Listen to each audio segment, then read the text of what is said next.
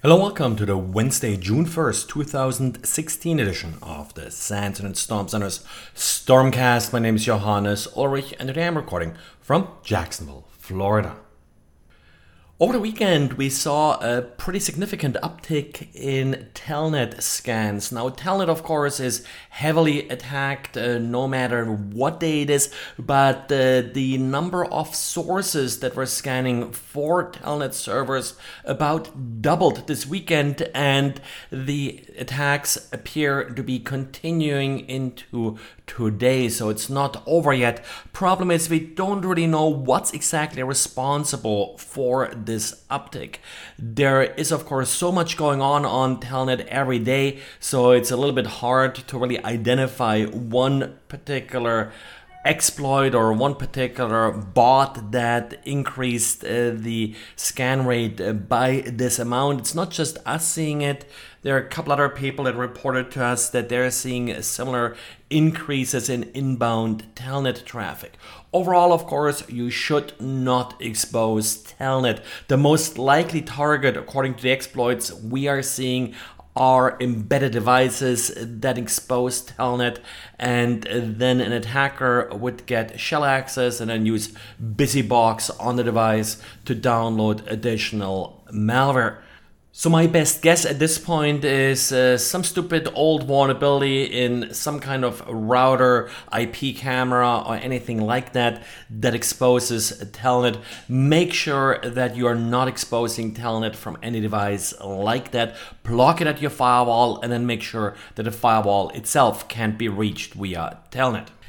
And Duo Security looked at some of the update software that is commonly shipped with many laptops. Typically, this software is used to keep system drivers and the like up to date, but also to update bloatware that's often pre installed on systems when you purchase it from these OEMs. Well, uh, in part, in order to update things like system drivers, this software does run as system. So if there is a vulnerability, an attacker does get full access to the system. No surprise, they usually get it wrong. They don't use SSL, for example, for updates or for the manifest. They don't sign the manifest and they don't use Authenticode in order to validate that the update hasn't been tampered with in transit. The only one, according to the Duo Security table here, that gets it all right is Lenovo's Solution Center. But then again, the Lenovo Update Agent gets it all wrong. So, in short, if you keep these automatic update tools installed, you are susceptible to downloading a malicious update that could compromise your system.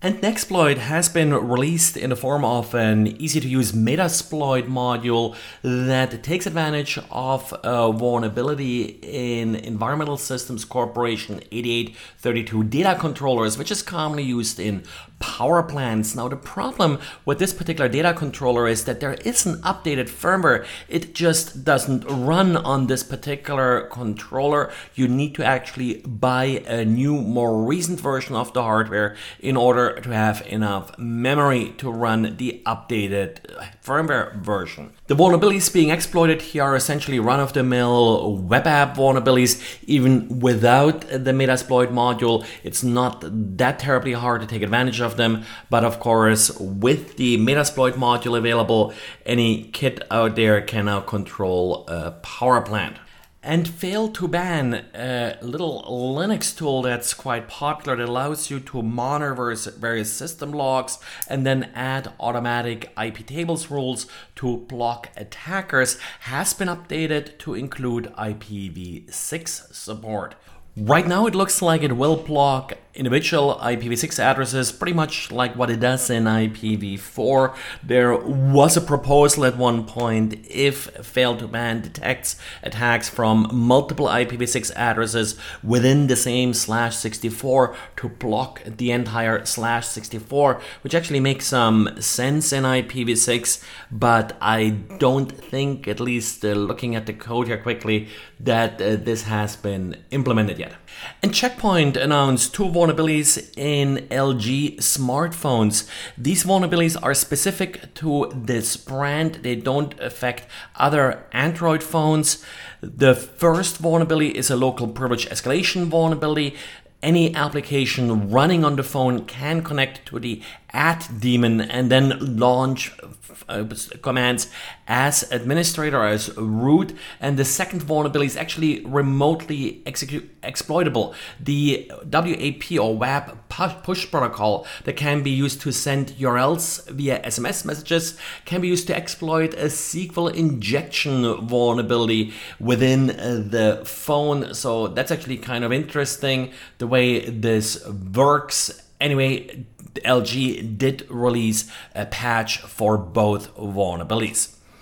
Well, that's it for today. So thanks again for listening and talk to you again tomorrow. Bye.